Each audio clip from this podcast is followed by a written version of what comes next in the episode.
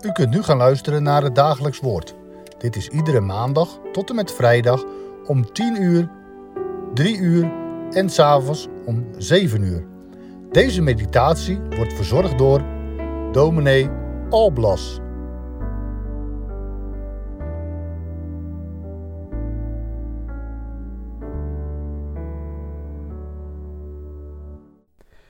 Wij lezen vandaag verder de zaligsprekingen in Matthäus 5, vanaf vers 7 tot en met 12. Zalig zijn de barmhartigen, want aan hen zal barmhartigheid bewezen worden. Zalig zijn de reinen van hart, want zij zullen God zien. Zalig zijn de vredestichters, want zij zullen Gods kinderen genoemd worden. Zalig zijn zij die vervolgd worden om de gerechtigheid, want van hen is het koninkrijk der hemelen. Zalig bent u als men u smaadt en vervolgt en door te liegen allerlei kwaad tegen u spreekt omwille van mij.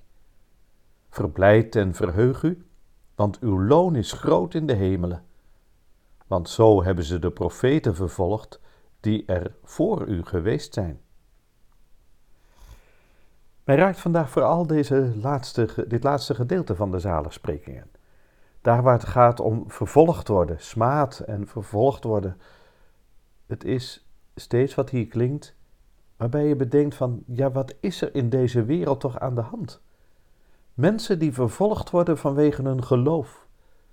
Zij die vervolgd worden vanwege Jezus Christus. Vorige week was er een publicatie van Open Doors. Ik lees u enkele zinnen uit het rapport van Open Doors, want dat is wel heftig, vind ik. Geweld tegen christenen neemt toe waar christenvervolging wereldwijd vorig jaar ongeveer hetzelfde bleef, in vergelijking met het jaar daarvoor, zien we nu een duidelijke toename.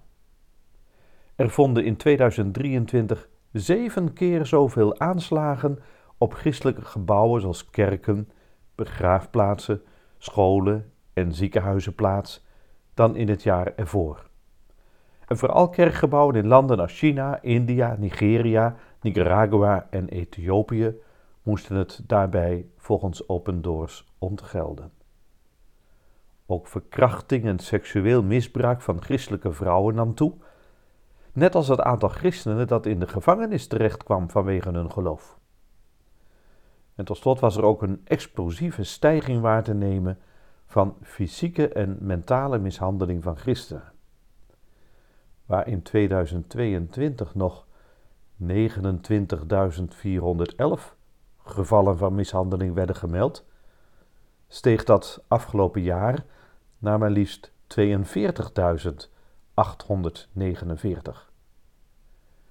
Wereldwijd worden er 365 miljoen christenen zwaar vervolgd, zo benadrukt Open Doors. Dat is toch heftig. We weten het wel. Maar als je die getallen dan weer leest en beseft dat dat onze broeders en zusters zijn, die onder zulke zware omstandigheden, bij zoveel dreiging, toch de naam van Jezus blijven beleiden. Ik vind het zo indrukwekkend. Zij wel. En dan denk ik, wat zijn deze zaligsprekingen dan inderdaad een bemoediging? Zalig zijn zij die vervolgd worden. Zalig als men u smaadt en vervolgt. Verblijd en verheugt u. Het zijn wel diepe woorden die de Heer Jezus hier uitspreekt. Woorden die op dat moment nog niet veel mensen konden begrijpen, maar die in de loop van de eeuwen zo waardevol en belangrijk zijn geworden. Hoe houd je het vol onder die dreiging, onder die vervolgingen? Nou, een van de dingen die daarbij ongetwijfeld een rol spelen, is deze zaligspreking. Dat je mag weten dat God je gelukkig prijst, je zalig noemt, je zalig maakt en dat je daarom volhoudt, doorgaat, de naam van Jezus blijft beleiden. Wij kunnen niet anders dan veel bidden voor onze vervolgde broeders en zusters. En soms ook in de politiek en onze overheid te vragen: daar het een en ander aan te doen. Gelukkig hebben heel wat politici ook gereageerd op dit rapport van Open Doors en ook aangegeven dat ze zich willen inzetten voor de vervolgde christenen. Ik ben intens dankbaar dat wij in deze vorm geen vervolging kennen in Nederland. Dankbaar voor de vrijheid van godsdienst die wij als christenen hier mogen beleven. Een vrijheid die we zien in de zondagse erediensten, in het vrij verkopen van de Bijbel, in het christelijk onderwijs. Laten we die vrijheid ook gebruiken. Laten we de Bijbel lezen, de Bijbel verspreiden, doorgeven. Laten we onze onderlinge bijeenkomsten dan ook niet aan ons voorbij laten gaan, want wij lopen geen gevaar door te kopen. Je zou kunnen zeggen, wij lopen wel gevaar door weg te blijven, door te laten inzakken, door die Bijbel dicht te laten, door te verslappen. Kom, ga met ons en doe als wij. Je kan het niet in de kerk, dan thuis verbonden, maar gebruik de vrijheid van godsdienst die wij hier hebben. Oh ja, je ziet soms dat onder druk en in vervolging je veel meer trouw ontdekt, dat daar mensen veel meer volhouden. Het zou toch eigenlijk zo makkelijk voor ons moeten zijn, maar het is vaak zo moeilijk. Daarom weer deze oproep. Blijf de Bijbel lezen en erediensten volgen. Levensnoodzakelijk. Ja, ik ben dankbaar dat we hier geen vervolging hebben. En zalig zij die dat in hun leven wel moeten meemaken. Dus deze zaligsprekingen, ja, die zijn dus niet dan in die zin van toepassing op ons. Hoe worden wij dan zalig?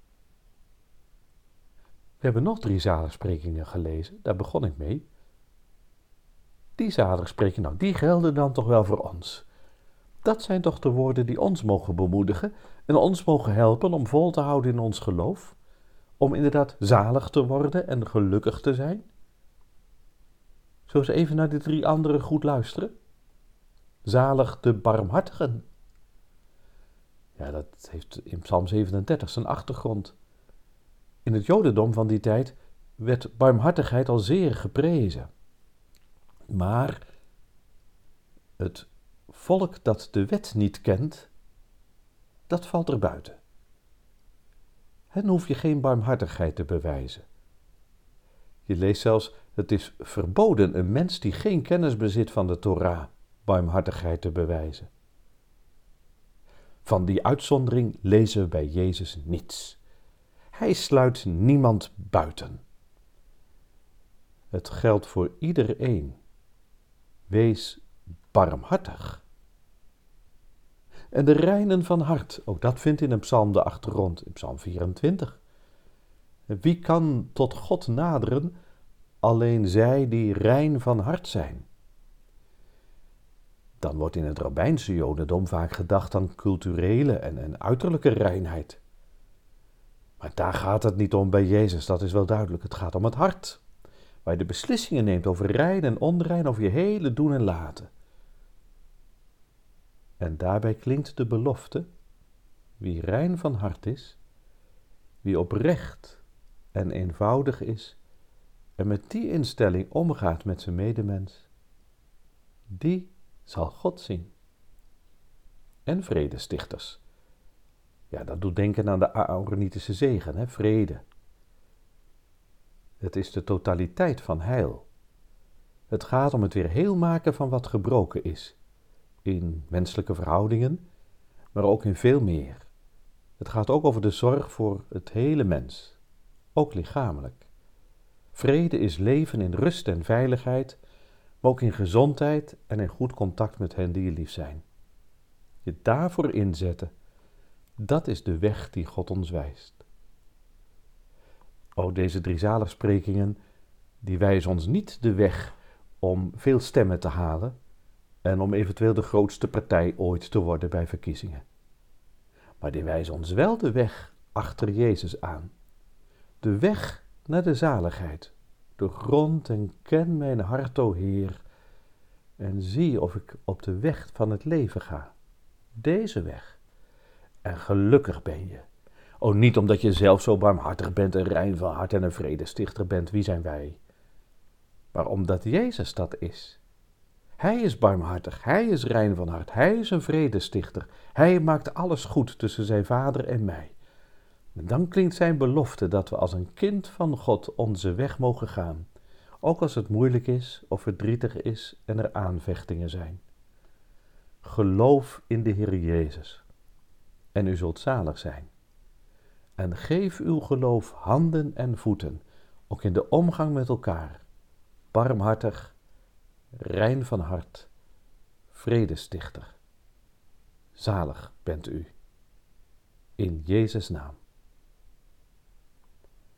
Laten wij bidden. O Heere God, wij bidden u voor onze vervolgde broeders en zusters. Zoveel hebben het zo zwaar. Wij bidden u, geef hen kracht en moed om vol te houden. Geef hen troost daar waar gemis is, waar mensen vermoord zijn vanwege hun geloof.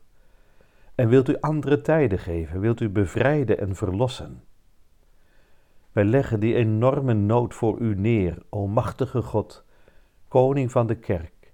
Zorg toch voor uw kinderen, ook in die omstandigheden. En als we dat bidden, dan mogen we ook vertrouwen dat u dat doet. Nou, soms anders als wij zouden willen. En soms niet in het tijdelijke van het aardse leven. Maar wel in uw belofte, in de zekerheid die er ligt, van verlossing en bevrijding, van geluk en vreugde, van zaligheid. Leer ook ons, Heere God, om trouw te zijn, om vol te houden, om door te gaan op de weg die U ons wijst. Vergeef het ons als we verslappen, als we tekortschieten. En zo schuilen wij achter het barmhartige hart van onze Heiland. Hij die voor ons gestorven is. Van Hem moeten we het hebben. Hij maakt ons zalig. Wij danken u voor die belofte van genade en inspireer en leid ons door uw geest om de weg te gaan die u ons wijst, ook in deze zaligsprekingen. Hoor ons gebed. In Jezus' naam. Amen.